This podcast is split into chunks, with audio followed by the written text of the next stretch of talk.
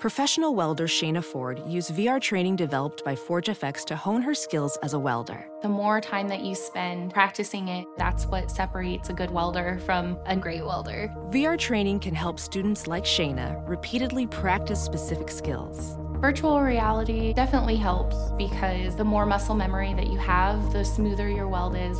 Explore more stories like Shayna's at meta.com slash metaverse impact.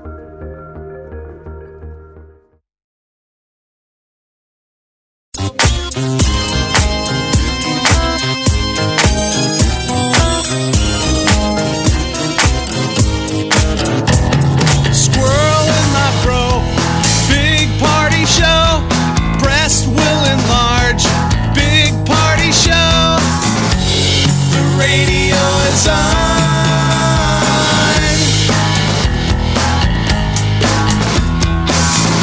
While I'm sitting on the john. We believe in a naked America and man breasts. Please spread the peanut butter on your thighs so everyone will know.